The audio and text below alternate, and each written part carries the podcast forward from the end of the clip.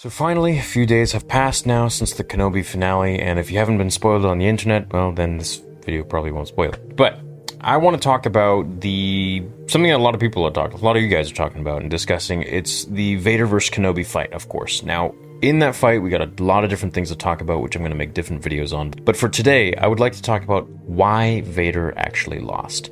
Now, this harkens back to an old series on the channel that I always loved doing, and I will do many more in proper fashion, not just me talking with the camera, which was called the Versus series, or Who is More Powerful series, where I would pit together different characters in a fictitious setting on top of Star Wars being fictitious.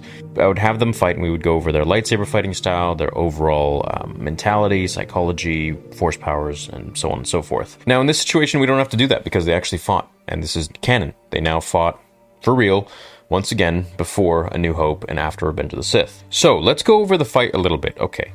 It seems like Vader is getting the upper hand for some moments. Now, I do want to definitely mention that Vader does have more force abilities than Obi-Wan, even at this time. Now, once again, I don't think Vader lost because he was weaker than Obi-Wan here.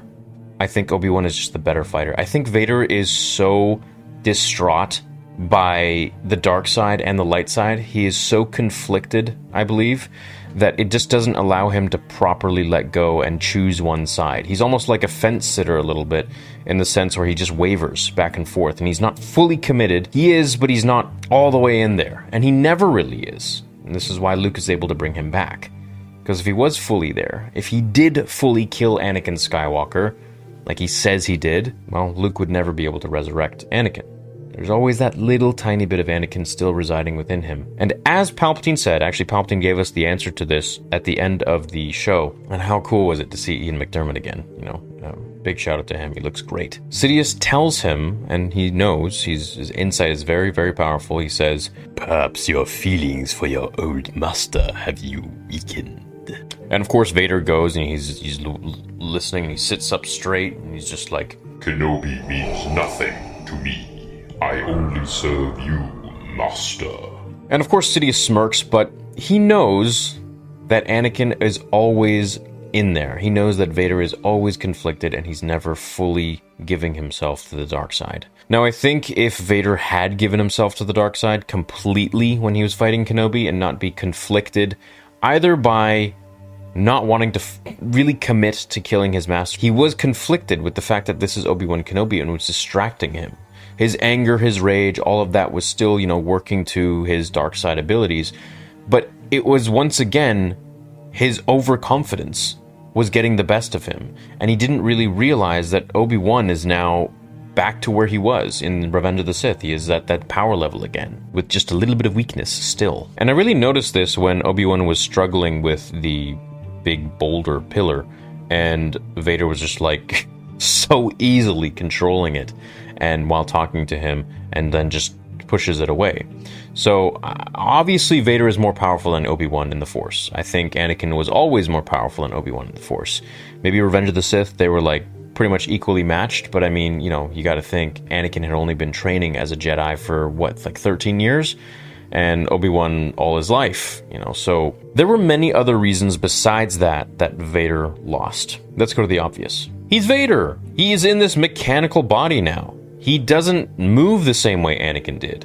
His chest box is such a liability, and we saw that when Obi Wan was just crushing it with the hilt of his, which was actually a cool move, with the hilt of his saber, with the butt of it, and we saw Vader was unable to breathe. I mean, once you can't really breathe, it's sort of game over at that point. Now, he could have sustained himself with the Force if he wanted to, but we gotta realize this is not Darth Vader like we really know and think about right? This is not Darth Vader in the comics that's like just near A New Hope or after A New Hope. This is still 10 years before all that stuff. So he is really only half the man that he becomes, half the machine he becomes. He's still got a lot to learn mentally, he's still got a lot to learn physically with his body, and his cybernetics, Sidious gave him literally the worst. Like outdated tech, stuff that it you would never use in today's world, you know, in, in the Star Wars world.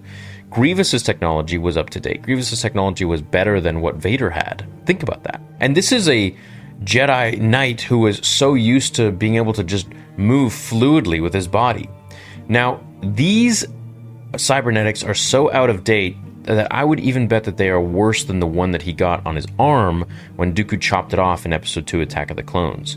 And now, in the Brotherhood book, which is canon, and you guys have heard me say this a few times now, if you haven't, welcome to the channel. The book vehemently goes over how his hand, his new robotic hand, is actually very weird to him. And that while it is still you know doing a great job but it actually lags. So there's he'll like think something to move something and he says it's not instant. Like there is a there is a downtime where like between his brain and his actual hand moving. So imagine this but with your entire body right? Like imagine like oh, in in a fight against someone who is an organic being like obi-wan and obi-wan is like already here pretty much at the point and vader's like in his mind he's blocking it but he's still back here because everything is that much slower. And when a fight is that fast you need to be one to one with your thoughts and your body right? Your your motor system needs to be on par with what you're thinking, what you want it to do, right? When you move, it moves. Now, in the books and comics, Vader couldn't move his arms over his head. So this is how immobile he was.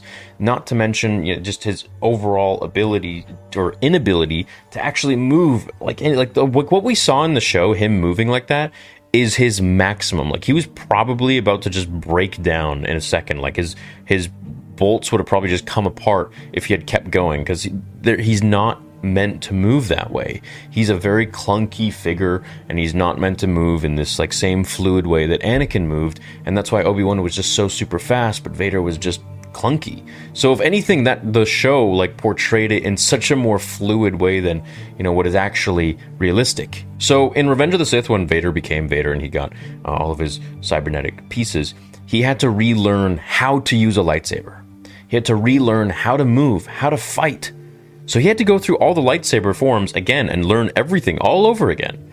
And not to mention with his body being slower than what his mind was trying to do. I mean, just imagine that. You know, you have to relearn everything. You get a whole new body. You know, your legs are taller, your legs are longer, you're heavier, everything is just different.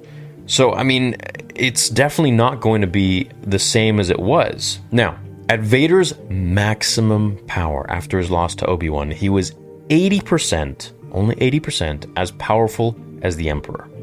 Had he beat Obi Wan and retained his organic body, his real body, he would have been 200% the power of the Emperor. That Kenobi fight wouldn't have lasted, it would have just been over like that. 80% as powerful as the Emperor is probably near a new hope to Empire Strikes Back. This is only 10 years after Revenge of the Sith, so this is like I would argue this is mm, Anakin Skywalker level of power in Revenge of the Sith, except for the fact that he cannot move as fast and he doesn't have the same mobility that he had in terms of like he can't even like move his body or like arms properly or you know just he's not mobile. Like he's, he's slower and he's immobile. But i think his force powers are probably more than revenge of the sith but as we saw obi-wan was just so fast and powerful that Vader didn't have all that much time to use the Force because he was too busy getting hit by boulders. Another point his midi-chlorians were weaker. This kind of ties into the 80% as powerful as the Emperor part, but if you didn't know, when he lost his limbs, he actually lost a lot of his connection to the Force. One of the main powers that he had, that Anakin had, was his ability to see into the future, and this completely got dusted when he lost to Obi Wan. Why? I don't know. George wrote it like that. Don't ask me. But that's essentially what happened. And those weren't only the the only powers that he lost too. He lost a lot of his abilities in the Force. So while he was still very powerful, he lost a ton of his juice. Now, all of that combined with the fact that he was so unbelievably conflicted against Obi Wan, I mean, I'm surprised he even made it as far as he did, you know? Now, why did Obi-Wan leave him alive? Why didn't Obi-Wan kill him? I'm going to go over that in another video because that's going to take some time on itself, probably like a while. So, these are the reasons in my opinion why Vader lost. I don't think necessarily that Obi-Wan is that much better than him. I just think that Vader is so freaking limited physically and also mentally to his own doing because he's so conflicted against Obi-Wan that all of these things working against him, it's just not going to make for the best chances against his former master, who now is, you know, using even Anakin's moves and using some crazy abilities and moves that we haven't seen him ever do before. Now, if Vader wanted to beat Kenobi, I think he needed to be a little less ballsy. I think he needed to be a little more focused on his hatred for Obi Wan, and in turn, this would have just made him more and more powerful. I think if he had spent more time practicing against very difficult lightsaber opponents, very powerful lightsaber opponents, I don't think this outcome would have been the same. I think he would have had more practice to really push his new body to the limits and see how far and how crazy these cybernetics can go.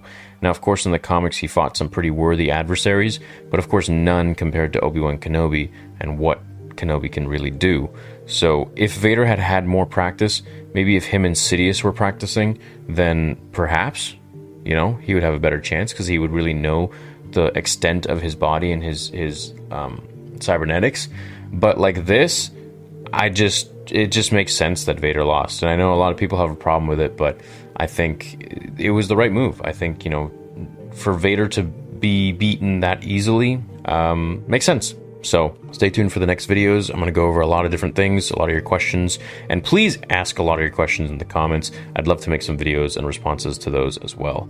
Make sure to subscribe to my Star Wars Theory Plus channel where I take a lot of the highlight discussions uh, from all my videos, just lore videos, nerd theory, just whatever it could be, even videos like this, and I just plant them in there. I actually have a whole team doing all, all that stuff. So I'm sure you guys will enjoy it. It's the channel's already doing pretty well. So um, thanks to everyone who's over there right now. See you in the next one. Let me know what you think in the comments. Until then, remember, the Force will be with you always.